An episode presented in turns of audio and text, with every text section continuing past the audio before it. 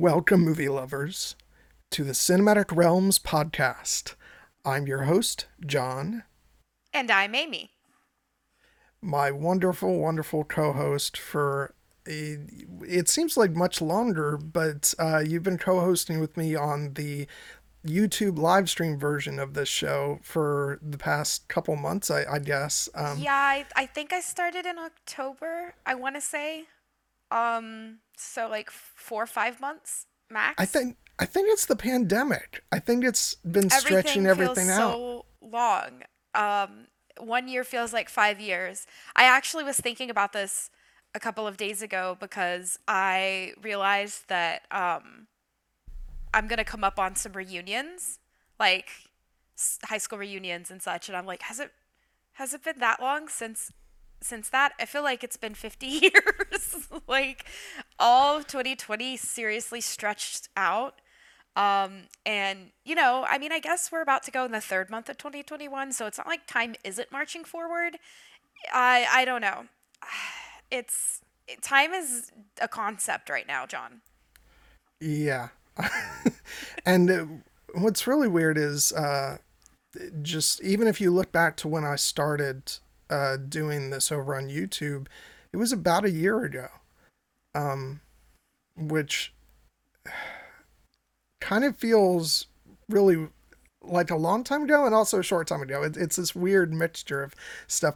A- anyway, so we've just gone right into the chat. I, I guess we should set this up for the people who uh, haven't, you know, watched what we've been doing on YouTube. Uh, we are basically a movie uh, enthusiasm show. it's it's not fair to say that we're you know a film criticism because I, I I once we're got, a movie jazz hands show. Yeah, because I once got told actually that I was a film propagandist. meaning that I, I like to just talk really positive about movies that I love and, and that's about you're, it. You're like but... a promoter, kind exactly. of. Exactly. Yeah. yeah. Um yeah, I mean, you pick movies you like, John. And, you know, I I started watching you probably 3 or 4 months in to your channel. So so for those of you listening for the first time, he's on John Webster Film on YouTube. So you'll find him there because it was just John Webster for uh, when he started this, and he had wonderful guests on, and I thought, this guy's neat. He really likes movies. He talks about them passionately and very, very positively. You never hear him say anything negative. But then you had guests on who would push back a little bit. So I, I respected that, that you would have guests on, uh, like for the Hobbit animated movie, where you were like, guys, this is awesome. And they're like, oh, sweet of a child and then you that's is that when you started plotting to become my co-host? Yes that's when i decided i was going to take over the, your youtube channel and make it amy blackfyre film. Uh, that has not happened yet but you know one day. Um, and you yeah so so we um, we met through here be dragons where you co-host over on youtube. And i Wait, actually which which by the way is part of why this is now a podcast because yeah. it turns out that doing a YouTube live stream on both Saturday and Sunday is not good for one's mental health. You need a weekend, John. Even right now, when there's no place to go, you still need it. And um, I actually came up with the name Cinematic Realms, so you I did. helped you rebrand like as soon as I read that, I was like, "Oh my god, that's perfect." I gave you ten, and that was my favorite, but I didn't want to be biased, so I just DM'd you. You're like, "Amy, I think I should name it something that's not John Webster film. Uh, do you have suggestions?" And I just quickly like sent you like eight or ten ideas, and I really like Cinematic Realms because we're because well, I say we because now I'm the co-host, but you at the time it was your channel. You really like fantasy. Um, I mean, we both do, but I was thinking about you at the time. I, I at the time had no plot I, to take over your channel. I believe. Hmm. Maybe does it go back that mm-hmm. far? We'll sure. never know. Uh, so yeah, Cinematic Realms was my favorite, and I also thought that it kind of gave an idea of a little bit of um, adventure or exploratory aspect to it. Because realm, you you don't necessarily think of the real world Well, and also what I liked is Realms kind of you can look at it in two ways. It does have sort of a fantastical connotation, but also, you know, you could look at Realms as like a realm as a field of study. Yeah. Um, and we, you know, do take a look at and study films. Uh, and and which by the way and the scope of this is going to kind of expand i think because we're going to be talking not just about films, but I think gradually we'll talk television and and also maybe some things related to film and television like uh, occasionally some books. I have some ideas for you know we can branch into some book discussion on you know because apparently there's some pretty good books that have had uh, film adaptations. Oh uh, just a couple te- yeah so um, I, I think everybody who doesn't know already will come to discover my deep and abiding obsession for the Lord of the Rings. So yeah, it's impossible definitely. not to venture into the books when talking about Lord of the Rings. But um, yeah, we actually started talking about doing a podcast far before you came on as co-host for Cinematic Realms, and I guess we should get this out of the way because people are going to find out eventually that the idea for that podcast was a Keira Knightley podcast because you and I are teeny tiny little bit obsessed. Yes, yeah, we were going to have a podcast dedicated to our queen. Um, and you know, we have social media accounts right now. Check us out, Knights of Kira. We have a Tumblr, Instagram, and Twitter. Um, but we, yeah, that was originally kind of what we were going to do. And John, I believe it was the Master and Commander stream. The our Lord and Savior, which is the YouTube algorithm, picked that up, and since then you've been getting a lot more clicks than normal. And um, I think you realized after a couple streams after the Master and Commander stream that it was kind of gonna become a thing. Uh, and you also you told me about the stress of finding a guest every single Saturday uh, and you were doing Thursday before then. So you were, you know, you were giving up your weekends and having to find guests. And um, there's this thing called scheduling, which I'm kind of obsessed with. so we could kind of put together, I think, our respective talents and make something that kind of takes the some of the stress off of you and we don't have to worry about getting a guest every single time. It can just be you and me. Yeah, uh, you may or may not have us scheduled out many months in advance. Uh, but yeah, we have yeah, our plenty Google of. Doc is lit. yeah, we, we certainly have no shortage of things to talk about. So, you know, why wouldn't you plan stuff out? Um, there's plenty to choose from. But yeah, it's. And I feel like when I asked you to come on, it was kind of like what we're doing now is kind of what I feel like I always wanted to do. I, I feel like I was sort of, it was almost like it was a transitioning point where I wanted to do something where I was talking, you know, with a friend each week about uh, movies. And like you and I were like instant friends as, as soon as we actually met in the Here Be Dragons Slack group. Um, and I, I, think you wandered into my uh, my Keira Knightley channel in the Slack, and so I think we discovered we were kind of kindred spirits. Yeah, it was called. Point. I think it was called John's wife at the time too. We so. don't. We're, we're not going to talk about that. um, but yeah. Uh, um, maybe we yeah. should we should also do a little bit of an intro of who we each are for some new hopefully we have some new listeners that would be awesome. Another good thing about the podcast form is there are some people that just don't watch youtube videos that might be more inclined to listen to podcasts. Yeah absolutely. Your background i think is far more interesting. So why don't you go ahead and go first? Uh yeah sure. I don't know about that uh, yeah, my name is Amy, so my quote unquote fandom name is Amy Blackfyre. That's A E M Y Blackfyre with a Y.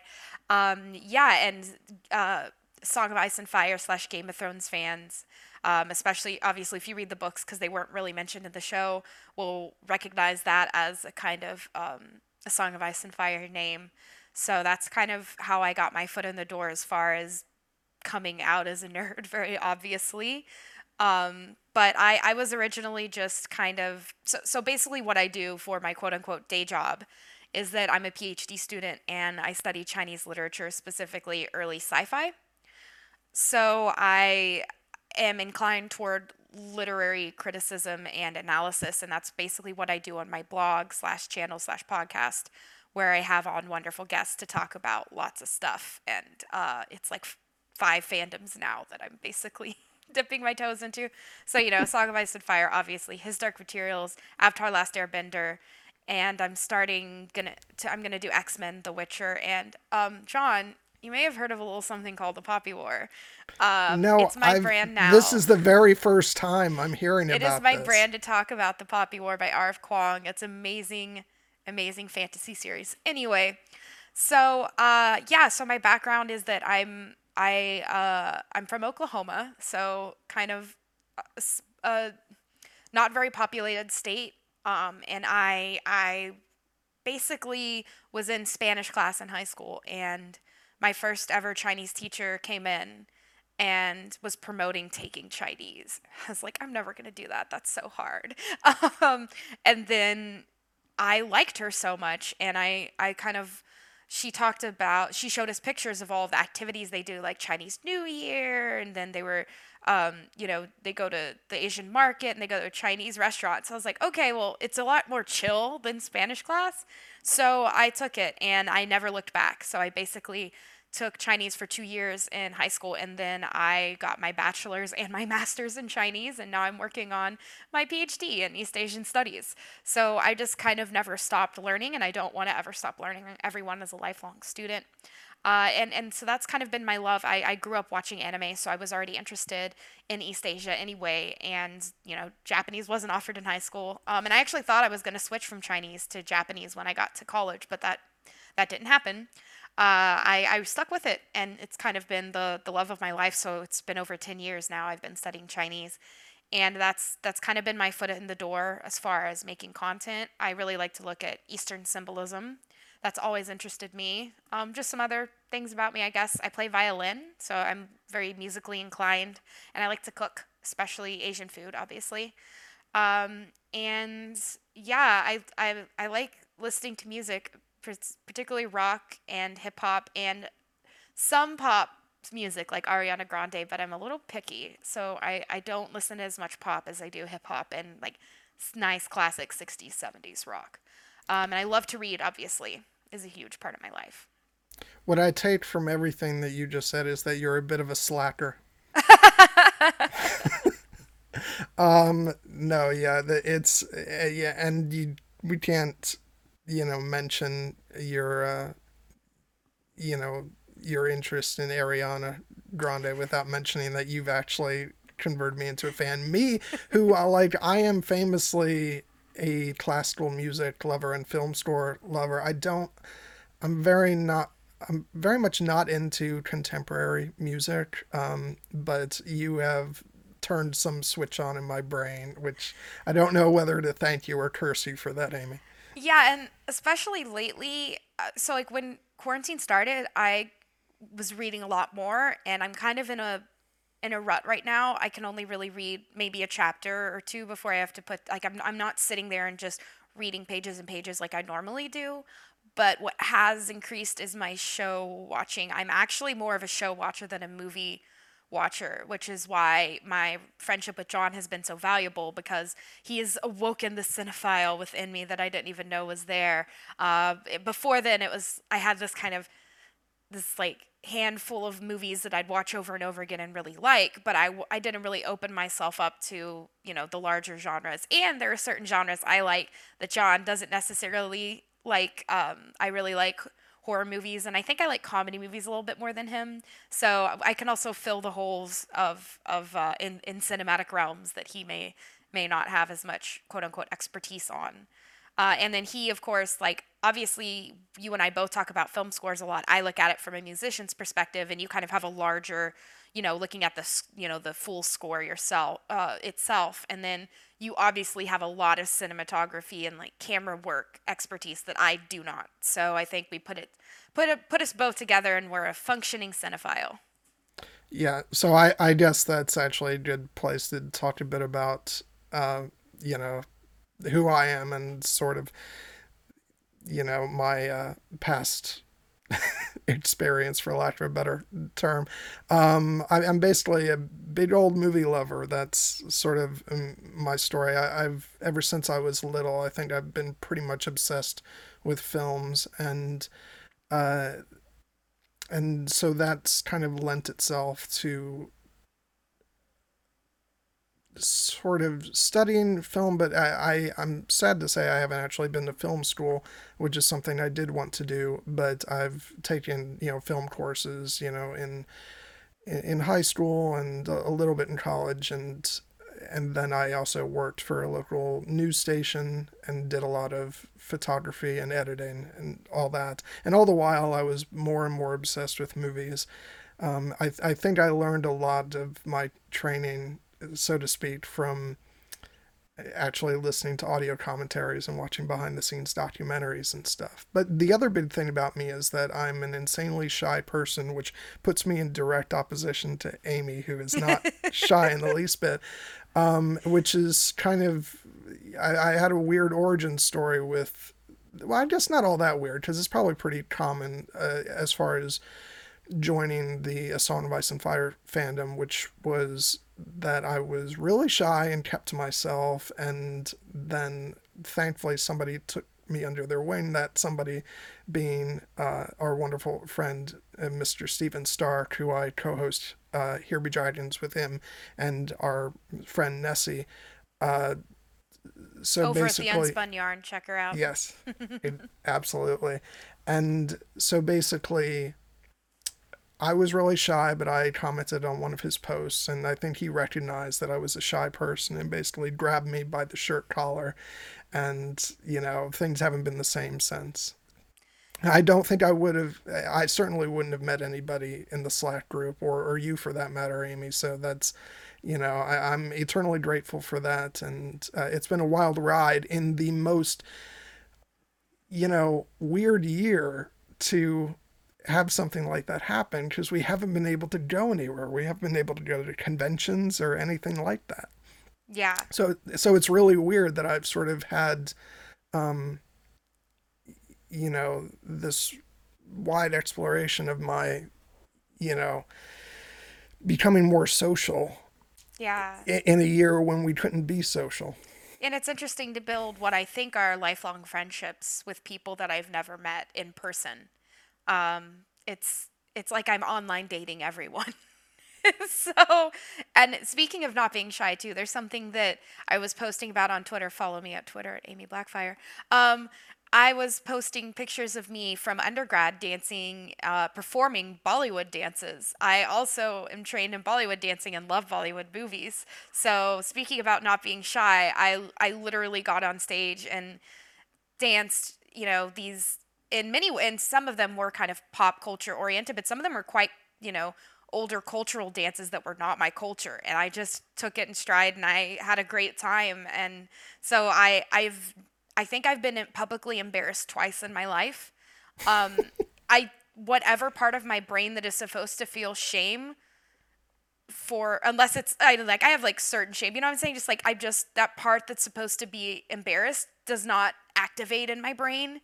Um, that does not mean I have anxiety. Let me be very clear. I don't have social anxiety, but I do have anxiety about getting all of my coursework done, being a, a teaching assistant. Um, you know, I'm constantly worried about, um, you know, my writing. The second I turn in a paper to my professor, I'm pulling my hair out.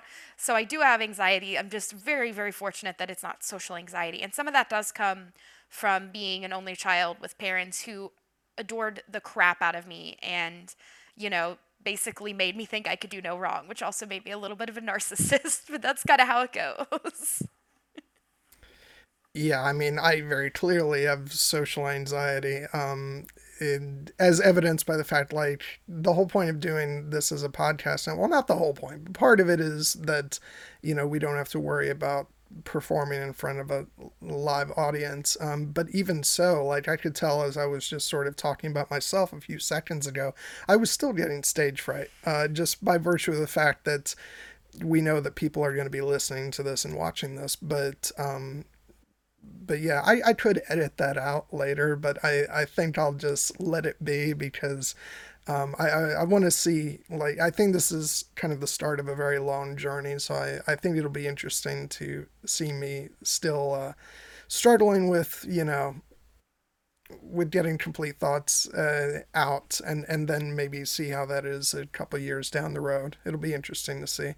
But this is a movie channel, so I guess, you know, we can start sort of talking about, you know, us in movies. I mean, I've been a movie lover for such a long time, but as you say, Amy, you, you know, I've sort of converted you into being more of a, a movie fan, but surely there were movies growing up that you really loved. So, uh, you know, so what was the the favorite movie of Miss Amy Blackfyre?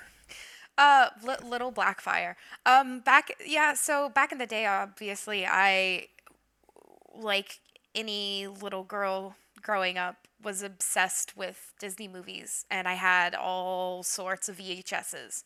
Um, and actually, something that I rewatched on Disney Plus because they just put it up that has I have a lot of fond memories about is the 1997 Cinderella with Brandy and Whitney Houston. So there, I loved musicals. I love me. I love when they break into song. It's just really fun. Um, so those were like my obviously my first exposure to movies. But as far as something that I liked, kind of early teens ish. Um, Pan's Labyrinth was actually a huge movie for me that kind of changed my life. Um, I think it's one of the best fantasy it's films so good. Which, made. which by the way, we have done a, a live stream about Pan's Labyrinth, which we did with with Stephen and uh, and Cecilia from Aurelia. Uh, so you know, if any of you are interested in listening to us talk about Yeah. that movie, you can head over to John Webster Film on YouTube and check that out. But Yeah, yeah, and we are going to eventually upload the audio from all those YouTube videos on the Cinematic Realms podcast. It's just going to take a little while, so don't wait. Go see it on YouTube. Yeah, I think the reason why I didn't want to do that off the bat um, was just because obviously we're referencing a lot of visual stuff with those discussions, and they don't necessarily lend themselves to the podcast format. But I do s- still want people to be able to listen to those if, if they want. So I think we'll gradually be introducing those as sort of archival episodes. Yeah, But Pan's Labyrinth is so it's good. so I good. Um, of course, it drives me crazy hearing you talk about seeing that when you were younger. I Um, went to the- Blockbuster to get it, so it's not like it was, you know, just yesterday, John. Um, but beyond that, though, I also really like comedy movies, so I've been a huge fan of Big Lebowski for a long time. I can't tell you how many times I've seen that movie over and over. Makes me laugh every single time. You're I out of your element, Donnie. I love I love um I love also satirical films like um like Walk Hard, the Dewey Cox story that makes fun of Ray and uh, and the Johnny Cash movies, uh, you know. So I love seeing the movies and then seeing the sat- satirical movies that mock them. I always find that really fun, like Scary Movie that that mocks all of this all of, well the scary movies. Um, and then there's not another teen movie that makes fun of all of the like teenage rom coms. Um, so I, I I kind of like I really like those, but I also um I also think that you know kind of the the classic sort of I mean I guess action movies is kind of the right term though I don't think you would technically call like the Pirates of the Caribbean as kind of actiony. That's like its own thing. Uh, I loved Pirates, especially because in my high school orchestra we played the theme and uh, like the score, and I realized how solid the music in that is. Well, and what's so great about that score is exactly the thing that I know uh, some film score fans didn't like uh, about it was the fact that it's not what you would expect from uh, you know a musical score for a uh, for a pirate movie. Um, Yeah. because it, it's almost like a modern action score. It, I it's yeah, and I it's like it. basically it's like a rock and roll score basically, Yeah. and uh, and that's what's so fun about it. Um, I, I mean, I I remember when that came out, the soundtrack wasn't out like immediately with the film, and I was like, oh my god, when's the soundtrack for that coming out? I have to have it. I have to have it. Yeah, Um, it, I mean yeah. the da da da da da da da da da da da da da. Anyways, I won't hum too much in case that gets us in trouble with copyright. But uh, I also really like obviously I I'm into literature. I think books are the best, but I especially like autobiographies and memoirs, and I think movies made out of that, such as John. I think I have this on our long list of movies that's like 400 movies uh, deep. Uh, it's called Angela's Ashes, and and it was written by Frank McCourt, and he grew up in Ireland during one of the many times when it was very difficult to be growing up in Ireland, uh, and, and then they actually were in America and went and were, went back to Ireland, and so he's kind of um, a lot of really awful things happened to him, and it was weird for a 12 year old to like such an such a depressing movie. But I think I really like movies that show real life that don't show so you know it's funny it's like oh amy likes comedy movies. She likes fantasy movies. But i also like movies that really show the grind um, as uh, as Amos would say um, in The Expanse, I, the grind of of life, especially difficult lives. Uh, I just I find something very compelling about those stories. Stephen will kill me if I don't correct that. I, I believe uh, what Amos terms that is the churn. The churn. Okay, yeah. the churn. Uh, to me, it feels like the grind, though. But yeah, the churn. Yeah. It's this constant, just you're you still have to keep going, but you're constantly just caught in this web, basically. Yeah, the grind, yeah. the churn. Yeah, good. I'm glad that you corrected me. Otherwise, he'd be adding us, um, and so would a bunch of other Expanse fans. So I've seen the. I, I'm reading the books and I've seen the show, just so you know, listeners. Um, yeah, I still haven't gotten to the books, unfortunately. I mean, there's a long list of books that I want to get to that I haven't gotten to, but I do have the first one, Leviathan Wakes. Um, Amy, yes, I know the Poppy War, the Poppy War. Um, for for those listening for the first time, you will hear Amy plug the Poppy War every every it. single time. I'm being paid by the author. No, I'm not. I'm not being paid by anyone. Um, but yeah, no. So I I think I do like a wide variety of movies, but I think I was I am getting better about this, but I I was very picky about what movie would be I would consider a classic and worth rewatching. Um, I mean, when you say Pan's Labyrinth, that's just automatically setting the bar so high for for excellent movies.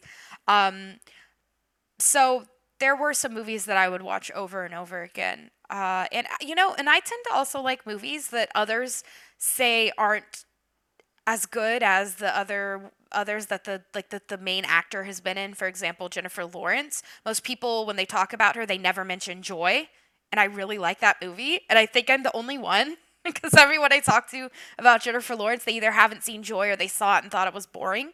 But like I said, I like those kind of like biography kind of movies that are just about someone's life.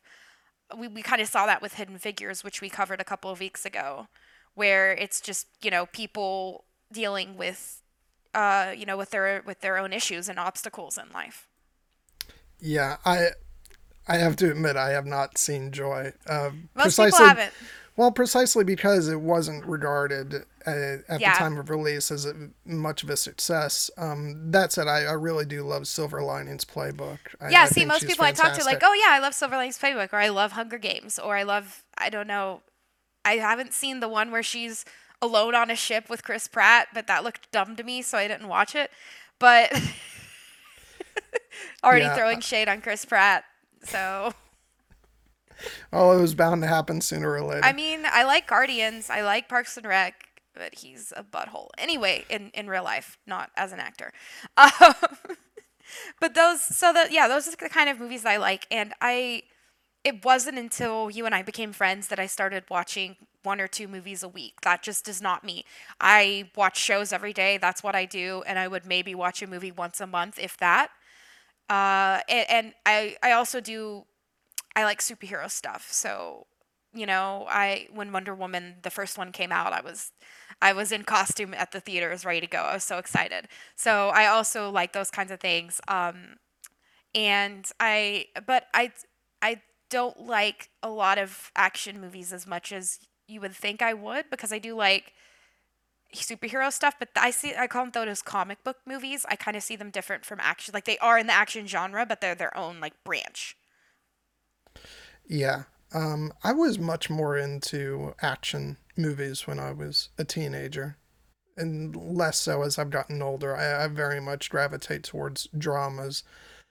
Um, but that said, I mean, my favorite movies of all time are The Lord of the Rings, and they and always will be. Which I, I think is those films are a wonderful balance between they've got action elements and they have drama and and of course you know they're, they're fantastic fantasy stories and pretty much read the books about the I think the year before the first film came out so it was kind of like an avalanche of an experience for me.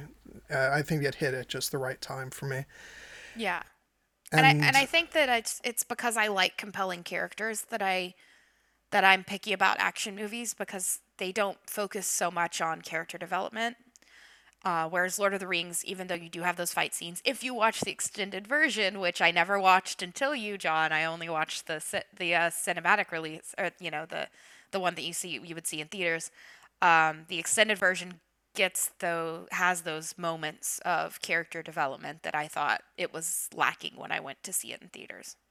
Yeah, I think the extended versions of those movies really show that a story like Lord of the Rings is is not entirely compatible with the restrictions of modern sort of movie going conventions uh, because they had to tell each chapter as you know a film which the studio originally wanted like two and a half hour movies. Peter jackson was able to stretch that to three hours for the first two and then three hours and 20 minutes for the third film but it's one big story and you want to have all those wonderful character beats and those explorations of you know characters like like Faramir who is almost entirely different in the extended version. You really get the feel of that dynamic between him and Boromir and their father Denethor that I think is more of a subplot in the theatrical versions that you don't get much of and I think it's a major feature of the full length films. Yeah. So the motivations just... of the characters make more sense when you watch the extended because you kind of understand their psyche and what they're thinking. Um, Darn, I had a thought, but now I forgot. I was going to make another point about movies, so it would have been on topic. I don't. That's all right. Uh, folks, you will get a lot of uh, dropped thoughts in, in this podcast from both of us. Uh, it's just the way it's gonna roll. Um, and then also, you know, circling back around to Akira, of course. Of course, we, we gotta we, we, the, which we the alpha, con- the omega, which we will constantly do. Um, I first saw, well, I, I first saw her in Pirates of the Caribbean, um, which did elicit a oh my god who's that? Um, mm-hmm. but but it was really pride and prejudice in 2005 when i saw that that i absolutely um, fell in love with her as an actress. Um, gotta make sure i add that little bit at the end. Um, but no uh, pride and prejudice was really transformative for me just because it opened my eyes to the different kinds of films I, I could like. And and I think that part of me, like in my subconscious, I was already there. Like I loved films like romantic musicals were a big thing for me, even if I didn't realize that the romance was why I was into those. But like I was a big fan of Moulin Rouge and then, you know, uh, and then Phantom of the Opera when that came out. And so I, I think there was this part of me who always really responded to romantic stories. And then when I saw Pride and Prejudice, which is, you know, arguably it's, I mean, it's marketed and, and presented as, you know, a romantic movie for women, basically. That that's certainly how those films are usually promoted. And I remember I took my mom to see it at the uh, you know, for her birthday. And I was sitting there throughout the movie and I was like, oh my God, I really hope Elizabeth and Mr. Darcy get together. And, you know. That's one big difference between you and me. I am not a shipper, and you are most definitely a shipper. Yep, guilty.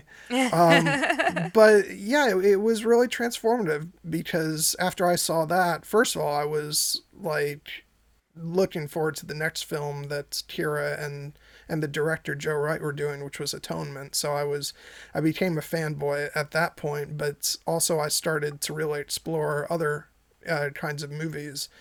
And now, you know, it's had an influence even to, if you look the past couple years, my favorite movies have been things like um, Emma and uh, and Little Women. It's so it's wonderful how it kind of opened my eyes to liking different things. And and you know moving on to shows you know we talked about this over on your youtube channel the different stuff that i like. Outlander is a big thing for me. I, I love that show and that has a wonderful mixture of romance and action and uh, Yeah. uh, history and politics. And a little bit of magic too with the yeah. with the timey whiny stuff. Um, and actually, one thing that I found interesting is that I've seen more old movies uh, compared to you. So I'm a Hitchcock fan. I've seen a lot of Hitchcock movies. Rear Window is one of my favorites. And also, I was writing them down as I was thinking about it. I love Tennessee Williams. He's my favorite playwright. And so, Streetcar Named Desire, Cat on a Hot Tin Roof, I've seen those and love them. The Way We Were, which I'm definitely going to get you to watch. Uh, I really, really like that movie. Uh, and Dirty Dancing, which you have seen now, and I'm very excited to say. now I've, I've seen but here's the thing like i have seen older movies i we've just seen like i, I think we prefer different ones and and i haven't seen some of the ones that you know that you have and but like i i definitely through my younger years as sort of developing as a cinephile i, I very much you know, fell in love with the films of David Lean, like Bridge on the River Kwai and Lawrence of Arabia, and um, and of course we're gonna be doing Wizard of Oz next week because who hasn't seen the Wizard of Oz and and loves We're it? It's like the, the Wizard. Wizard of Oz is like the ultimate nostalgic Yes, film be- yeah. because everybody grows up with it. Exactly. It's And it so- crosses generations. Yeah, exactly. And so I don't think anybody actually can be objective about it either. Um, which you know we're not even gonna try to be next week, but. Uh, definitely. yeah and and like you know i had some other mo- older movies that i really love are like uh the ten commandments ben hur uh, my fair lady which uh, i'm sure you would have a a ball dissecting uh, Oh if we boy, did my uh, would I? Uh, I also, I also, I, I don't, I kind of like early sci-fi, and I don't care if if the writing is good. I don't care how crappy you know the effects are, because I understand that wasn't available at the time. Like Time Machine, the Time Machine, I really Yeah. like that, and it's you know very obviously not good as far as so the special effects, but the general like the obviously the book itself and the writing uh, for the for the the movie itself is is really well done, and I think that I also do like kind of movies with messages as well. Uh, so so I've always really enjoyed that, but but but my mom and I basically would watch Turner Classic Movie Channel and watch all of these old movies, and I would really appreciate them. And we would watch the one where they have the commentary at, right right after the commercial. They would come on and do some commentary and then start the movie back up. And I I really enjoyed that kind of format and kind of understanding where a lot of cinematic norms come from and patterns, you know, and and you know Hitchcock started a lot of uh, you know, uh, a lot of sus- movies that like mystery and suspense movies basically are the the grandchildren of Hitchcock movies. So I, I really enjoy seeing that kind of kind of you know um and, and you know talk, thinking about shows too you know I've seen I watch a crap ton of shows but if we're talking about older shows I, I'm a huge fan of the original t- Twilight Zone so I've always been into that idea of mysteries and twists. That's what I was going to say earlier. It all comes back around. I like a movie with a twist. So I am like half an M. Night Shyamalan fan. He's kind of dead to me because of the uh, live action Avatar Last Airbender movie that did not exist. Um, but I really like The Village, uh, Signs, and um, oh, he did another one that is just not. I it's not registering in my head, but I I like the his sixth sense the Sixth that what you Sense, yes. I like those classic M. Night Shyamalan twists uh, in movies. which I really done well. do, which I really do think the Sixth Sense is, you know, in my opinion, it's undeniably a classic. Whatever you uh, thought of you know his later films. I think that's a really incredible movie, and Yeah. I'm so glad to hear you say positive things about The Village because sometimes I it love seems like The Village. I just rewatched it a couple weeks ago. it seems sometimes like I'm the only one who liked No, The no, you were in good company here in, on this podcast, John. I lo- I just rewatched The Village a couple weeks ago. and I was like, is it as good as I remember it? I was like, it was as good as I remember. I freaking love that movie. Like I know you can poke holes in the logic of some things, but like cinema is not real life. It, it's there are certain movies that you kind of go along with the conventions of, you know, of the setup for the story Yeah. to to tell a good story. Yeah. Um, and I think that's it's a beautiful love story, and of course, you know, film score lover. The music by James Newton Howard Very well is done. sublime. Those those violins, and it, it's just it's beautiful. and I just generally like movies that creep me out. I feel creeped out, and The Village did that. Um, uh, the others did that. Also has a twist ending, which I luckily got you to um, to watch. Yay! Um, there was another one I was trying to think of, but yeah, I, I like movies that make me feel uncomfortable. Oh, Midsommar. I don't know if you've seen that, John. With uh, I I, can never remember one. her name. I always say Frances, but I believe it's Florence Pugh. Is that correct, or is it Frances Pugh? Flor, uh, It's- now you have me second guessing. No, it's no. it's it, it's Florence. Okay, Florence Pugh. She plays in that. Yeah, I think she's brilliant in that movie Midsommar, and it's a creepy movie. Uh, it's it's definitely Which, by the way, she's she's gonna be huge. Oh my god, yeah. Um, we love we I loved her like I want you to watch Midsommar just cuz you loved her in Little Women. It's a totally different part. It's great. Yeah. Uh, um, it is a freaky movie. I love it so much. You I mean, you're not as into the horror elements as I am, but I think you would still like it because of the mystery. it really depends on the film because sometimes those sort of creepy elements really work for me. It's the reason why I love Alien so much is because um, because certainly there's some some things with the creature effects in that film that are dated and you know not necessarily not necessarily as scary to a modern audience but what retains you know its genius is the sort of environment of fear and unpredictability of being on a spaceship where you feel like all that's separating you from you know the darkness of space is just this you know the spaceship. And you know and then when you've got things like the you know acid blood just burning through the hull and it's just so frightening to be placed in in that situation. And the film is so quiet eerily quiet. Yeah. and so so in the right film like i do like to be creeped out it, it just depends it, it really I, does I I'm really excited for you to see Midsommar and, and we'll talk about it because I think that's one of the films that does that well. It also does silence well, like you were saying. Mm, There's a scene in particular that this is not a group watch party movie. I will say that right now. If you, listeners, if you're like, oh, Midsommar, Amy recommended it, then don't at me when you're like, I tried to watch this with, you know, so, you know, it, it has uh, some raunchy scenes in it that maybe you should be with I'm friends sorry, but that just so yourself. cracks it, it so cracked me up when we uh, did uh, a dangerous method and we just did a watch party with just you and me and uh, and we were like, yeah, this would not have worked Not a as a watch as a party. watch party for for My favorite. I'm gonna. Do you want me to tell the sneezing story? Yes, Because please that's do. one of my favorite stories. so I was in the living room. I'm sorry, I'm gonna. I'm cracking up just thinking about it. So we were watching that, and for those of you that don't know, the Dangerous Method, it has spanking scenes in a in a sexy way, not in a child abuse way. Um, and so what happened was.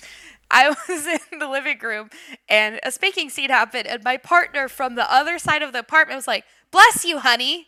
I was like, No, I didn't sneeze. later I told him it was on the TV and Keira Knightley was being spanked, and he was like, Why didn't you tell me? I would have come in and watched it. so that so that's my sneezing story about the dangerous method. Um yeah, it was he Oh because he watched half of of it. f- he watched half of it with me. And then was like, okay, I'm gonna go work on something. And he missed all of the good stuff.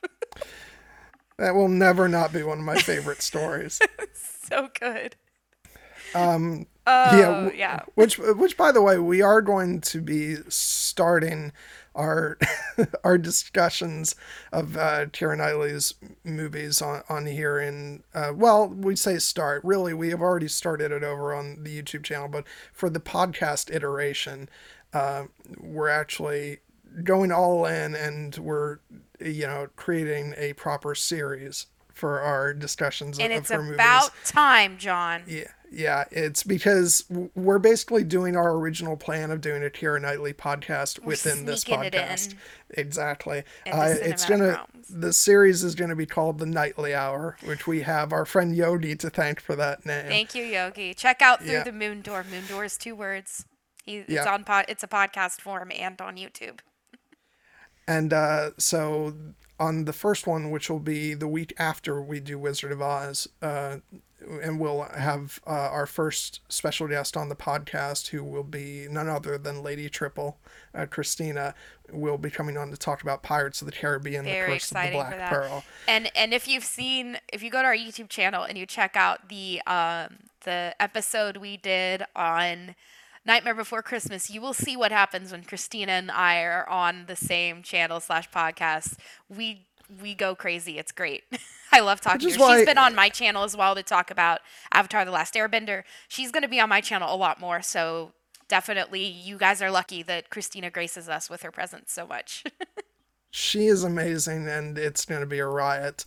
Um, we're not opposed to having more than one guest, uh, you know, on, uh, even though we probably won't be doing it as much here on the podcast as we were doing on on the YouTube live streams. But um, but in the case of Christina, uh, I, I figured with you and her is pretty much that's all we can handle. I know you're not gonna you're gonna be you're gonna introduce the podcast and you're gonna get to say two lines about the film score and otherwise. But I mean, for pirates, I feel like you're gonna you're gonna in- inject yourself a little bit more. You're gonna be like, but Keira though, uh, Yeah. and um, dear listeners, something that John and I want you to know, if you don't already, it's that uh, Keira's character is the main character of the first three pirates movies. Absolutely. So Uh, uh, you think Eli- it's Jack, but no. And you say the first three, but there's only three. Yeah. Uh, Um, yeah, that's true. Yeah. Uh, Elizabeth Swann is the protagonist of Yes. Pirates of the Caribbean, Yeah. and that's Jack all Sparrow there is is to it. the is the comedic relief. So Yeah. yeah, that's that. S- send your emails to. to AB Blackfyre. No, I'm just kidding. That's not my email. Haha, nice try, everyone. um, but yeah, that that's gonna be a, a blast. I'm very much looking forward because I feel like, especially in this format, we can sort of unleash our, uh, you know, our No live of- shaming of our lust. Exactly, basically. we can go all out. Go all Um, out. That's gonna be fun. Yeah, we're gonna be able to release then. Yeah, so we've got basically what's coming up for March is like we said, Wizard of Oz and then Pirates of the Caribbean. And I'm just gonna go ahead and reveal the other two movies. We're going to Yeah, talk ahead. about X Men Two. We talked about the first movie uh, a little bit ago. Uh, so check that out if you want to do it in order. But X2 is the best X Men movie, so you could probably just totally listen to it by itself. And yeah, that's going to be fun. We're going to talk about X2. Um, I am a huge X fan, uh, and John is a fan of the of the movies and also the animated series along with me. But I, am, I read the comic. Uh, but I actually also read the comics, so I'm gonna I'm gonna be very excited about that. And we're gonna end March with um, uh, oh, the Little Mermaid. So we are going to be a part of your world in your ears as a great podcast, talking about our love of the Little Mermaid, and that's gonna be really fun because that is it's not my favorite of the Disney princess movies. It's actually probably my second or third favorite because my number one is what I'm talking about for my birthday episode in May, which is Mulan. Yes. Um, Oh my god, this is brand new information. Mulan is the best. Uh, I love it. But yeah, we're going to talk about The Little Mermaid. I'm really excited for that. And I promise I will only break out into song three times. yeah, if uh, we get flagged for copyright with that, then that's just the way it's gonna have to be because I'll sing I- it I- I- terribly so that it doesn't get. No, and I'm just kidding. We'll lose listeners. Um, but yeah, I, I have to say my personal favorite, of course, uh, you know, no surprise to you, Amy, it's Beauty and the Beast. Yes. Um, which once again goes back to like I should have known a- as a kid just by how much were- I love Beauty and the Beast. The- romance. yeah, exactly. Um, so yeah, it's and that, I'm trying to think what my oth- I mean, admittedly, my other favorite as a kid was Aladdin. So I I, I did love the sort of stereotypical, you know, uh, boys Disney movie. Um, but but you know my uh, heart always skipped a beat when the uh, you know the big song came on. Um, what's oh god, what, Part a of your whole world. new world. No, Yes. whole new world. Oh, whole new world. Okay, I'm sorry. Um, I didn't know if we were talking Little Mermaid or, or uh, Aladdin. Yeah, very kind of sort of similar meanings actually. Those or messages. Yeah. No, actually, I was just singing that a couple of days ago in the kitchen with my partner. it was really fun. Yeah. Um, I actually, I do like the Disney princess movies, obviously, but another, um, I. I also I kind of just like anything that Robin Williams was able to lend his voice to, like in Fern Gully Yes. where he plays Batty. I just he was such a talent, and the world is so much darker without him. Uh, I I just think that he he really brought everything to any role, whether it was his voice or live action. And so I I've always been a huge Robin Williams fan. It didn't seem real when they yeah. announced, you know, that he had died. It just he just seemed like one of those people who would always be there. Yeah, an icon. know. Yeah. Yeah. It was yeah, that was yeah, I don't mean to bring down the mood, but I just Yeah. I really felt that uh that my childhood was better because Robin Williams was in it. And he the thing about him is that a lot of comics make jokes by putting others down and he that wasn't his style. I really liked his style of comedy. He wasn't an insult comic, which I'm not saying is bad. I I like a good roast just as much as the next comedy fan. But you know, when I go to see um I'll you know, keep to that in mind. see stand-up comedy. Um, when I go to see stand-up comedy, I I either prefer kind of Robin Williams humor, and also I really like the kind of self-deprecating humor that a lot of comedians do. So I'm also a huge fan of stand-up comedy. Um, is another interesting thing about me. I suppose you could call that interesting. Um, but I, yeah, what's I just actually saw I saw some really amazing stand-up in LA right before the uh, the quarantine started, and I was very sad because I was looking forward to going back. I've been to Second City in Chicago, so I, I'm really into stand up, and that's I think why I like comedic movies. Um, but going back to The Little Mermaid, I I'm definitely gonna do a little bit of feminist analysis, so it'll sound like I have problems with the movie, but overall, I freaking love that movie. Uh, I had the VHS of it, and I would watch it over and over and over again. And I had the version where after the movie ended and the credits were done, there was this like music video of the the woman who sung uh all of all of Ariel's songs and she was walking on the beach singing part of your world. And like I still remember that with like the waves crashing and the classic 90s thing where they fade they have a a shot of the person's kind of profile and then it fades away into the into the uh the crashing waves so I love the little mermaid Oh, the but- '90s! You oh, aged the so 90s well. back in the back in the day. Uh, I remember them fondly. Anyway, uh, but I so when we do talk about things like the Little Mermaid and others that have some problematic elements when it comes to love and gender, I'm gonna point that out. But it's all out of love for the material. That's something you need to know about me. I'm huge into feminist analysis. It's like it's funny. I've obviously become more aware of uh, all, that stuff as you know I, I've grown older, and especially over the past couple years. And I, I think being part of this community has sort of opened my eyes to a lot of things too. But I'll also admit when I sit down to watch, you know, my Disney movies, I, I, I tend to just retreat back into being the little kid version of myself. I'm like, no, don't complain about my favorite movie. um, but no, yeah, and no, I think it's good to call out those things and just recognize them, but we can still e- enjoy the movies for what they were. Yeah, absolutely. And I think Yeah. that, you know, I- I don't necessarily think that as a little girl, I was necessarily negatively impacted, but that was a lot mm-hmm. because of the support of my mom and her raising me in a feminist way. So, you know, little yeah. girls who are already maybe in an environment that treats them differently because they were because of the way they were born, you know, I do think it, it can be bad. But, um, you know, Disney's hashtag woke now, John. So they fixed everything. Don't worry about it. Oh, yeah. no problems there. Um, please don't come after us, Disney. we would very much like to talk about. We need to get an intern so pl- who will ans- answer all our hate mail. um. Yeah, I, I think like what are we going to talk about if we if we couldn't talk about Disney because they pretty much own everything now. So, right.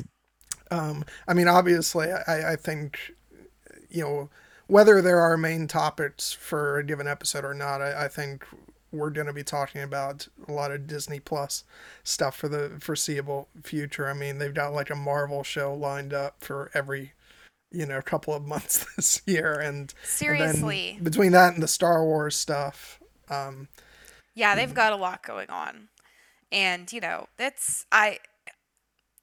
I was complaining about Disney not embracing the streaming era and now it feels like there are dictators so i don't i feel like i'm not happy no matter what. Uh, but that being said i watch a lot of disney plus so i mean the x-men animated series is on there so what are you gonna do? Yeah i've been trying to uh i mean you can't lose out on that uh, I, have been trying to sort of compact down. It's funny, I'm making these motions with my hands, but people listening to the podcast won't be able to see this. This is a video exclusive for, for, for all you people. Um, no, but I've been trying to sort of compress down which streaming services I need, but like Disney Plus is like the one where you can't possibly get rid of it because they've got all the best properties right now, yeah. essentially. Yeah, and I I also have Peacock because of Parks and Rec. Uh, I love to have that on in the background too while I'm studying because I've seen it so many times at this point that I and it just I need to pick me up right now. I think a lot of people right now during quarantine have comfort movies and comfort shows that they're going back to, and I think you know the 1997 Cinderella was one for me. I watched that, and you know I've been kind of watching things that are nostalgic and also just kind of make me feel good. And I think that that's one of the things that cinema and TV shows can do, which is they can help you escape, at least just for a little bit. And I think escapism is a big part of entertainment. Well, yeah. I mean, it was just some time ago. I, I remember I was down about something. Uh, I don't remember exactly right now what it is, and I probably wouldn't mention it on the air anyway. But um, but I, I remember I was down about something, and then you were like, "Hey, you want to just watch something?" And we turned on The Princess Bride, mm-hmm. and like, and that did the trick. I mean, it's that again is another one of those great nostalgia hits. Yes. You know? So that was it really was great fun to do that. And we've been speaking of X Men the animated series. We've been doing watches of that, and that's just made me feel like a little kid again. That's the great, greatest thing in the world. Absolutely. Yeah, I and I do I do complain about the streaming services because everyone was going, "Oh, we don't need cable anymore. We can do this." Well, now it's as expensive if not more to have all these streaming services and they have these tiers right you have the basic account but then you have the premium account um, you know and so you have to to pay more in order to not get ads or in order to unlock all the seasons of the show that you want to watch so i i hate that it seems like if you want the full experience of entertainment, you you have to kind of be at a certain um, level of financial security. Like uh, I'm watching on all of my partner's accounts. I'm not paying other than Netflix. I'm not paying for anything. So it's yeah, it's, it's not great. It's one of the reasons why I'm kind of seeing what I can get rid of because Netflix, I think, is kind of the notorious one of they keep raising their prices. Yeah and especially you know i just got a brand new 4k tv and if i want to take advantage of that. I've got to have the premium service basically. Um, but it's like you know what is it? i think it's about to go up to like $18 a month. And if they Um, weren't canceling shows left, right, and center, maybe I'd be a little more forgiving. But instead, they keep canceling great shows, um, such, like such say Age the of dark Resistance. the dark crystal age of resistance Yes, and so if you're going to up the price, then have more options. So I and Netflix, you know that they're going to be fans of the pod, so I'm sure their CEO is going to listen to this. But you know, I it's just that if you're if you're going to raise the prices, then offer new things or better what you already have. But don't just I mean they're they really are just banking on the fact that people are going to think that feel that they can't be without it and they're going to pay the the price anyway, basically. Which is true for a lot of people. yeah i mean I, I don't know I, i'm still super sour about the dark crystal thing I uh, will not get over it. and like it's not even uh, what also makes me angry is they haven't even announced the the season that we got for um you know and folks you're gonna hear me go on and on about physical media. Um but they haven't announced uh a blu-ray release for, for the show. And it's like i don't want to depend on netflix the show that canceled it to you know forever revisit what i think is gonna become a classic to stand next to the original film. Yeah. um, I'd like to be able to actually own it and you know in the best possible quality uh, as like and to actually own it like heck even for people who aren't into physical media they should be able to like buy a digital copy you know from other online retailers and not just netflix Yeah. um, that's a problem with a lot of these streaming exclusive shows is that you can only get them through the streaming services um, which I get for like the first year or so. but after that, it becomes sense. a monopoly, and it's yeah. Yeah. Especially when you're a big part of a fandom, it's it- you know it feels like you know like Game of Thrones. You can like buy. You go into your iTunes and and buy all the seasons digitally, or you can buy them on physical media. You know, like there's there are other options, and it feels like it's yeah they're going to get some of the profits. I don't understand why they're so controlling about it because it feels more like everyone's. It feels more like, you know, the fans all together, uh, you know, can appreciate it and have it instead of, you know, some big company kind of dictating, uh, you know, the availability of something. You know, Netflix could just take it down tomorrow and then there would be no place to watch it unless you pirate it. Um, Yeah, just imagine that. That's a basically a, you know, it's a ten hour. You know, it's people have loved the Dark Crystal for years and years, and it's been like an under two hour movie, and now you've got ten hours of beautiful storytelling. That yes, it could have and should have gone on for longer, but they canceled it. You know, as mad as I am about that, that's just the way it goes sometimes. But I don't want that 10 hour masterful you know piece of storytelling to just disappear if netflix decides we don't need to have it on our service anymore Yeah, and they're all And- we've already they've already proven themselves fickle about you know, just cancel. They had Yeah. even I hadn't seen this show, so I I can't even remember the title of it, but they had renewed a show for two seasons and unrenewed, which is I don't even I've heard of of shows getting not renewed because I'm a fan of the CW and that's basically my life as a CW fan is that it's very possible Yeah. that that show that you're obsessed with is not going to make it for another season. But so I'm used to something like the CW where they're like, "Okay guys, hope you enjoyed that season. It's the last one." But I've never heard of you're going to get season 3 and 4 and then all of a sudden, "Oh, JK, well pandemic." Well, yeah, the pandemic is affecting everyone. I don't understand, you know, it, I I've heard of, you know, Amazon Prime and Disney Plus have actually ramped up a lot of stuff. So, I don't know. And and so Netflix really the only thing I can think of is The Witcher. That's what they seem to be banking on right now. yeah Which hey, I'm not against. I'm a huge fan of Yeah, the books, which is, and I loved the first is- season. But uh, you, there are so many other possibilities and other fandoms that you can be tapping into. I it sounds it seems like they they're they're kind of their strategy for quarantine is to just like cower in a corner and hope it goes away, and that's not very good idea. and in fairness like dark crystal is the one show that i get quarantine thrown a monkey wrench into because while all this stuff is going on, you're not gonna have a bunch of puppeteers, you know, all close together doing something. So maybe they just thought rather than waiting until some undetermined time that just pull the plug on it. I don't like it, but I can understand it.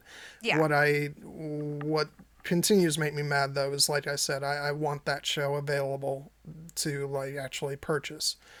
Definitely. so that and I, it- they it- did it renew Blood on. of Zeus, which is an animated show um, for second season, which I was glad for because everyone could work from home on an animated show. So I, I was glad to hear that. So, you know, Netflix is, is still on my shit list, though. I'm sorry. They just are. I love how I love how our introductory episode turned into just shitting on Netflix, but you know that's that's that's what you're gonna get with John and Amy. We were you know we talk about what we want to talk about. Well, yeah, I and I wanted this first episode to just kind of go wherever you know wherever it needed to go. Um, but that said, it's like you know, I, I think we get so annoyed by it because we love their product. I mean, Dark Crystal was amazing, and The Witcher is great. I'm I'm glad that The Witcher will be continuing on. Uh, because I thought the first season was absolutely fantastic. It was a bit of a surprise for me because I was like, "What's this Henry Cavill in a white wig?" Um, it- Yeah, it so it's just- like, oh, Henry Henry Cavill's all of a sudden a Targaryen. What's going on? Uh, You know, though that did uh, that did really show though what what they could do with the eye colors because they had him with the yellow eyes and they have Yennefer with the purple eyes. So it does show Yeah. that you can have these fantasy um, features and make it work. And I and I think for some of them they were contacts and some of them they were post edits. So, you know, House of Dragon, House of the Dragon, maybe take note about that. So, hot D? Anyway, I'm pumped. I'm so hyped. Uh, I will never accept that. Hot okay, tea. no. House of the Dragon. D. I'm gonna be now. We're just gonna get hate mail from uh, Sanri and and Matt and a bunch of people. They'll be like, not directed at you, directed at me. They'll be like, "No, John, it's hot." it's hot D." D. Anyway. um, but yeah. But yeah, it's uh, no. I mean, that show is great because you know, aside from the fact that it took me off guard because I wasn't expecting it to be so good, it also really turned me into a big Henry Cavill fan. Because um, you know, people have been sort of singing his praises for years. I'm not a huge fan of his Superman films, um, uh, and that's you know getting into the whole Zack Snyder thing would be a whole nother can of worms. We'll we'll save that for another time. but um, but I really love his performances as Geralt. I it, I would not have guessed that uh, he he could do something so different from uh, from what he usually does. But he's fantastic in that. and I have not seen Enola Holmes. I know you have, but I I just I can't wait to see it just because he got had to get so buff for The Witcher that now there are parts that it just looks awkward for him to play because he's looks like a guy that spends all day at the gym. so, you know, I didn't really think about that. You didn't that. really think about that's it? true. Okay. It, it, it's like yeah. there are I guess parts is. where it's like mm, he'll actually have to lose muscle mass to kind of make that work. I don't know. It's like that's a very in shape Sherlock Holmes. Yes. I didn't even think I about mean, it. Sherlock Holmes is like st- sitting at home, you know, playing the violin and and uh, what was he supposed to do? Was it cocaine or heroin? He did anyway. He's also like doing drugs. Like I, he, he was like a skinny kind of guy, but he wasn't supposed to be buff. But anyway, that's Yeah, but- beside the point. But it's just but I hilarious mean- that Henry Cavill like got. It's like when Chris Pratt he was in Parks and Rec and he was kind of this like kind of a little bit overweight, kind of, you know, awkward guy, and then all of a sudden he's super buff Star Lord. And it's like, oh, he's gonna have to gain some weight for some parts after this because he looks really buff.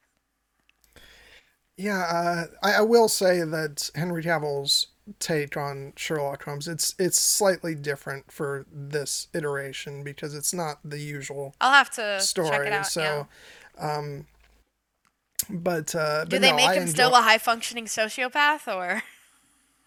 he's not not he's not really the more sociopath. He's he's really it it shows him to be really smart, but he's kind of taking on the role of the the good brother between him and Mycroft, where Mycroft is the real grump and uh, and arguably appalling person. I'm excited. Um, I got to check it out. I know um, something that we have coming up, dear listeners, is uh, an Oscar special. We're going to n- nominate our own uh, 2020 movies and actors and directors yeah, and all that. And so I'm gonna ha- I'm gonna watch a crap ton of 2020 movies in the span of like a month and a half. So that's gonna be fun. And Enola Holmes yeah. is definitely on the list. Yeah, we're gonna do that the week of the Oscars, and we'll basically be disregarding the actual uh, Oscar nominees and just... we all know that the cinematic realms award first annual cinematic realms awards are going to be way more of a great of of you know a, a syndicated and important affair so. Yeah because our uh, you know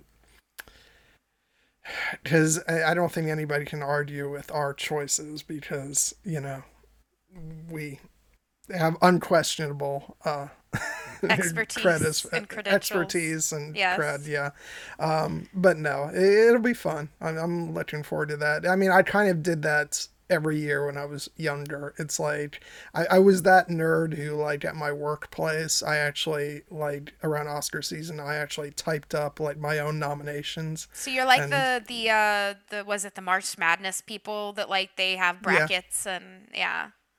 That's great. Exactly. Uh and of course, nobody. It was like, yes, John, we okay, see your John. list. Okay, very yeah. good. Um.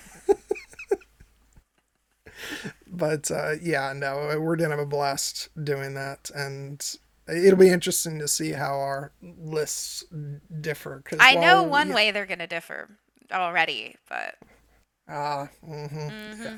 yeah.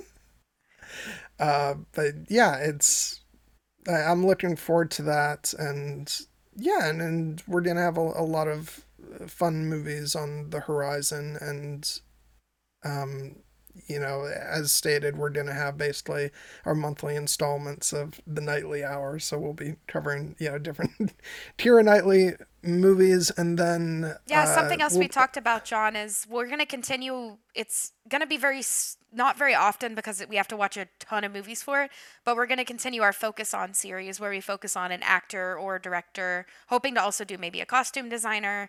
Anyway, where we look at three to five movies uh, from that person and then look at all of them. We did it for Quentin Tarantino and uh, Miss Keira Knightley herself, obviously. So we're going to continue that. And we also, we're talking about maybe doing some kind of theme studies or study just one character from a film. So we're hoping to do some more macro and also some more micro focus. So, like focusing on just one character from a film, or we could focus on maybe a general theme of a movie or even a theme across movies. We're kind of wanting to to shake it up a little bit because we're basically scheduled through the first part of June where we're just looking at one movie each time and we're hoping to kind of branch out a little bit, aren't we, John? Yeah, and also and I think this episode was a bit of a test run also. We're going to be sort of loosening up the format of each of our episodes where we are going to have a topic that we're going to discuss, but we're also going to feel free to maybe at the beginning of, of the show uh, just talk a bit about maybe what we've been watching that week and maybe maybe some news you know in the film and TV world and so that you know we're not sort of stringently sticking to okay the podcast is starting we have to start on this discussion point about the film we're talking about uh, so it can be you know we can cover some other fun stuff uh, that pops up during the week and uh, and I think it'll be fun to do. And I, I had fun just bouncing around topic to topic today. So I, I think that'll be a good way to go. Yeah, I think so. And uh, John and I both listen to podcasts just as consumers. And I always appreciate podcasts that kind of have sort of cold opens where they're just hanging out and you kind of get to know the hosts a little bit better and you start to feel like they're your friends. And so, dear listeners, we want to be your friends just talking about movies with you. Um, and, you know, obviously feel free to follow us on social media. You know, John is at John Webster Film on Twitter and I'm at Amy Blackfyre. So feel free to follow us and comment on our posts and uh, talk about movies with us. That'll be really fun. Yeah, absolutely. We'd really love to see some feedback from you guys and uh, just tell us, you know, what you're thinking about some of the stuff that uh, you know, in the case of today, today we covered a wide range of topics. So just uh, go ahead and follow us and and tell us your thoughts on some of the things we talked about, and and then as we discuss, uh, you know, in particular movies and shows, you can uh, you know send us your thoughts on on that, and maybe we'll you know mention some stuff uh, when we go to record. But um, yeah, we'd love to have some interaction with you guys. So uh, please uh, get in touch. Yeah, because we're going to be yeah. announcing what we're what we are um, going to cover. And actually, I remember the first stream. Now I say episode because we're a podcast. The first episode I was on was about Mad Max Fury Road, and we had our good friend Pat Spinagle had a really interesting point about the movie and about its kind of place within the Mad Max, you know, canon. And he commented on Twitter, and we quoted him on on the episode. So if you uh, reach out to us before we record, then you might be featured. Pat's a good guy, uh, even though he and I do not see eye to eye on Batman Returns. Yeah, I saw that. Um, I saw you guys fighting on Twitter, and I, I literally used the gift as like fight, fight, fight. I love a good Twitter fight. Um, which I, I take it that he's probably more of a uh, sort of Batman purist in in that regard. I I, I I mean, I don't know that for certain. You know, I, I don't want to. Don't speak you know, for put, Pat, John. I, am not going to put words in his mouth, but like part of the reason why I love Batman Returns so much is because it is such an outlandish Tim Burton movie. Um, so I, I, think that's it's a different aesthetic. I think is is kind of yeah. a lot of, but yeah. Um, so please interact with us on Twitter, and you know if you're not a Twitter person, we're on YouTube, which means you can comment on the videos. Um, but if you want to get a jump on knowing what we're covering and all of that, that Twitter is the way to go. So you can check that out. And if you don't have a Twitter, you know you can't really comment, but you can at least see what we're up to, and you know comment on that. And I hope you guys will also check out my channel and my podcast, which is just Amy Blackfyre. So, and you yeah, can't she, don't search Amy Blackfyre on YouTube. You have to do youtube.com slash Amy Blackfyre because it will keep say thinking you want to say army. So it YouTube will just not it won't recognize it. It's one of the most annoying things. I didn't think about that when I picked my my my name. So I was just Wait, thinking about being mean, clever. What do you mean pick your name? That is your name. Yes, it's on it? my birth certificate. It's A E M Y because that's how you spell Amy. Totally, it's not weird. And then Blackfyre with a Y because that's also totally legit last name. So yes, my parents are Mr. and Mrs. Blackfyre. Just kidding. My um, mom didn't change her name. So. that said, if you just simply search for John Webster film, yes, yours actually shows up. Yeah, my videos actually show directly up. There's not even any other stuff. and I haven't actually checked to it. see if you search cinematic realms if it works. Have you done it? I I don't know. I live don't research, everyone. Here it comes. Well, not live because we're recording, but I'm doing it right now. All right. All right. Um, and it's interesting because some of our it does not show up. So make sure to search John Webster film.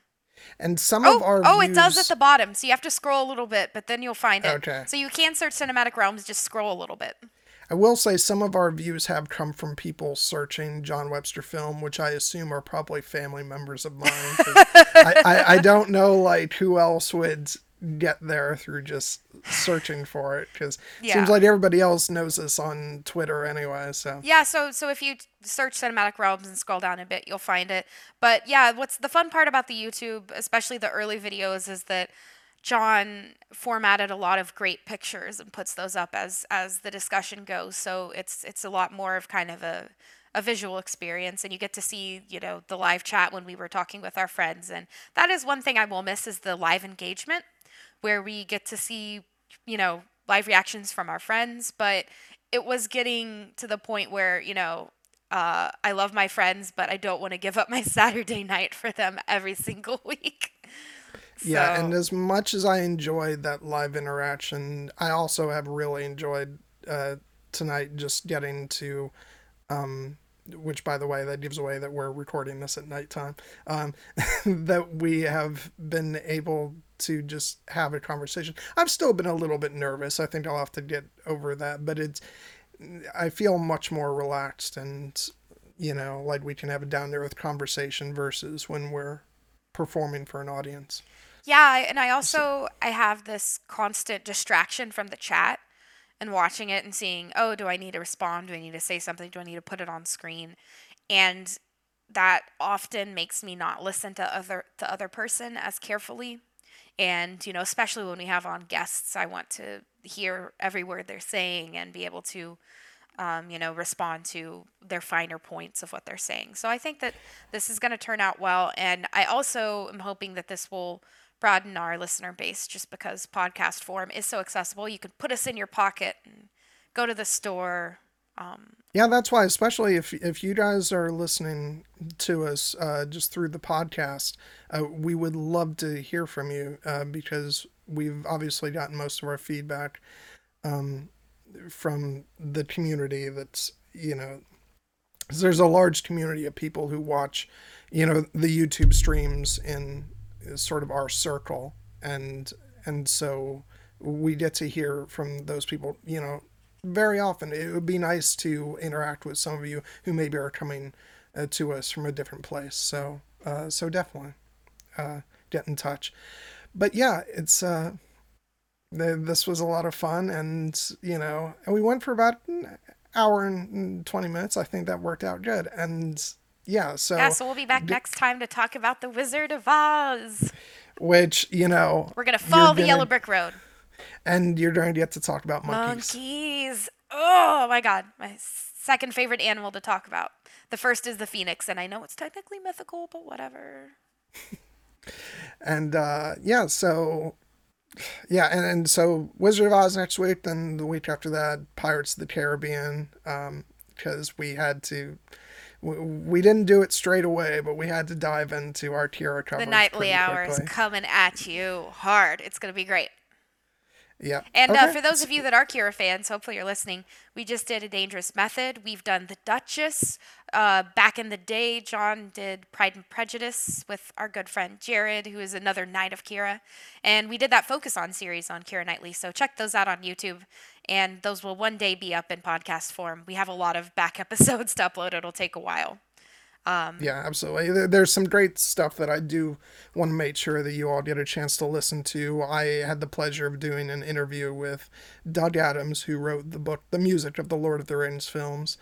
And then uh, shortly after that, we did three weeks of you know back to back discussions of uh, the Lord of the Rings trilogy with a bunch of our friends. So yeah, so there's some good stuff. If you want to check those out on on YouTube, uh, go ahead and go to the John Webster Film channel. Uh, otherwise, we will uh, hopefully have those in a, in a little while. Not right away, but but they'll they'll be uploaded sooner or later. But yeah, I, I guess that about wraps it up. Um, just uh, I guess we didn't really do the usual thing where we plug you know you know other stuff because uh, we talked about what's coming up but uh, but amy like what are you working on on on your channel? Yeah so i have a lot of things coming up. I have this thing called buddy banter. John was on the very first one the inaugural yes. episode where we uh i my buddy picks a topic and we talk about it and our good friend yogi over at through the moon door once again moon doors two words uh he likes kung fu panda and we're going to talk about the Kung Fu Panda trilogy. We're going to have a good time. Since I'm in Chinese studies, I'll get to talk about the integration of martial arts and Chinese symbolism and just have a good time talking about dumplings and the cute. Once again, I just love the the wide spectrum. I know, of, I know. Of, of this series. Yeah, it's, so it's great. It, so my other Buddy Banter episodes, and if you are a podcast listener, you can just check me out. I'm now finally on Apple uh, podcasts, and I'm on Spotify, I'm on Podbean, Anchor, all the places. And yeah, and I've talked about what I talked about with John was gender, basically gender stereotypes and how that affects the media that we consume. So I kind of talked about growing up uh, as a young woman and what I was told I should and shouldn't like. John talked about growing up as a young man, what he should and shouldn't like. We had a blast, and it was also quite personal. And then I talked to Micah about DC movies and shows. And I talked to uh, my good friend Lo the Lynx, and they wanted to talk about uh, politics and fantasy, which uh, John blessedly could not come to that live stream because uh, we would have butted heads. Um, but that was no, I would have agreed with everything. Every single said, thing, as is your as you are wont to do.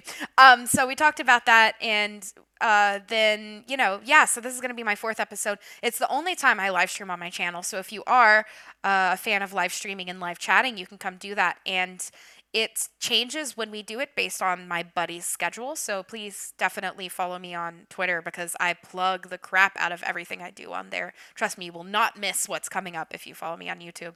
Um, yeah, my Song of Ice and Fire content. I've got some two major things coming up.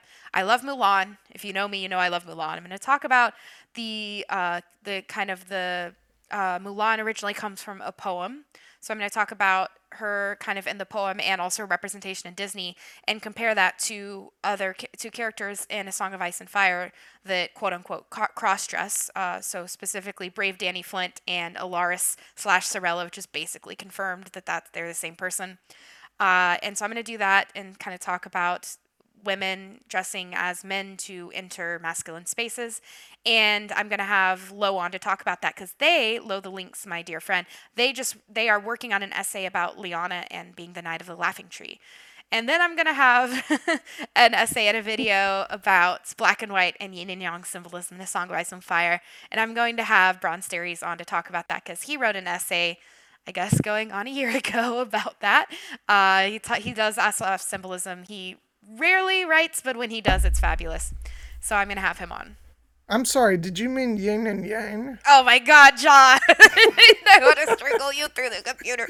Anyway, uh, so that's what I'm doing for, for his Dark Materials. I'm going to do two character studies. One is going to be on Mary Malone, and the other is going to be on uh, Marisa Coulter, specifically monkey imagery in her storyline, because I'm obsessed with monkeys. My first ever essay was on Tyrion uh, Lannister and monkey imagery, and you never have to read a word of what I write. I read them to you in the essay in the episode, and I have someone on to talk about that topic. We have a really good time. And I'm starting my X Men content. I'm so excited, John. Uh, I'm having Kelly, aka Jaded, Jaded Redhead, on Jaded Redhead. I'm just kidding. Jaded Redhead. We're having I'm having Kelly on. She, like me, loves the comics, and we're going to talk about them by saga, not necessarily chronologically. And we're starting with the Phoenix Saga. If you are not a comics reader, you are welcome anyway. We are going to talk about it as if you don't know anything except maybe seeing the movies. So we're gonna have a really good time. Uh, and yeah, that is all the plugs for my channel. But I have to say, Nessie over at the Unspun Yarn deserves your sub. She's amazing. She does mythology and lore, and I'm going to be uh, streaming on her channel uh, this Wednesday, the February the 24th, which will definitely come uh, happen after you've listened to this because this is a recording. But you should watch it even if you can't check it live check it out live. We are going to be talking about the Phoenix and Phoenix imagery. And I've asked Nessie, and she's graciously um, approved me downloading the audio from that when we're done and putting it up on my podcast as a bonus episode. So if you follow my podcast, you can listen to it. But please check out Nessie over at the Unspun Yarn. She has been doing some Arthurian legends, and this Phoenix episode is going to be a part of her Magical Menagerie series where she talks about mythical beasts. I've been on to talk about what else but monkeys, and I've also been on to talk about sphinxes. And she's done like a four-parter on dragons, um, and she did one on unicorns.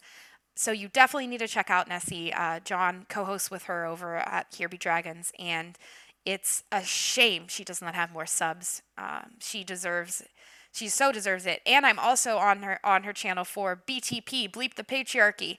Bleep it, y'all where we do some fabulous feminist analysis. Our next episode is also going to be with Kay- Kelly, aka Jaded Redhead. And we're going to talk about nautical nonsense. It's going to be called Bleep Ahoy. And we're going to talk about all of the sexism and uh, misogyny that surrounds uh, sailing culture. So we're going to have a good time. Sorry, it was a huge plug, but you know what? This is a recording, and I don't have people in the chat being like, okay, Amy, it's been 20 minutes. And Stephen is not on here to say you can plug only three things. So I just went all out. Uh, I believe it's only been 19 minutes. um, no. Um, oh! Have you heard of the Poppy War? There, I'm gonna take up the no, last minute. I, I don't believe I am have. gonna start the, doing The Witcher and Poppy War content. Once again, I also do um, Avatar: The Last Airbender, X Men, His Dark Materials, and A Song of Ice and Fire. Okay, no, I'm, I'm done. I promise. Uh, I, I just want to also uh, mention again, I do the Here Be Dragons uh, YouTube stream with my brother and sister, uh, Stephen Stark and Nessie the Questing Beast. So please um, uh, check that out. That's on Sundays at 6 p.m. Eastern. Um, because that's Eastern, apparently the, yes. the master of all time zones. I mean, people in Eastern time. Yeah, get over it. Um, no. I won't. okay. but uh, yeah, I, I guess then that wraps it up. We certainly covered a wide range we of topics. We really went, at it. we went all over the place. Uh, These are but kind yeah. of like our phone calls, though. it's like Yeah, all over the place and very long. It's great. Um. okay. Uh yeah, I guess that's it. It's it's our first time out, so I'm not really sure the appropriate way to close this out. But I will just say, come back. Uh, well, I say come back like it's a live stream. It's like Listen to our out- next episode. listen to our next episode, which will be all about the Wizard of Oz and probably some other stuff that we'll you know throw in there. Uh, we'll see, Monkeys, We'll and we'll- we'll see what happens over the next week. We might. We'll definitely get to talk yeah. about Wicked. So if you're a Wicked fan, Oh, check out we that are so- episode. we are so gonna talk about Wicked and and defying gravity. Defying that gravity. yeah. Okay. Oh, thank you everybody for listening or watching, and uh, we will see you next week. Uh, until then, this has been the Cinematic Realms podcast. Keep watching movies, everyone.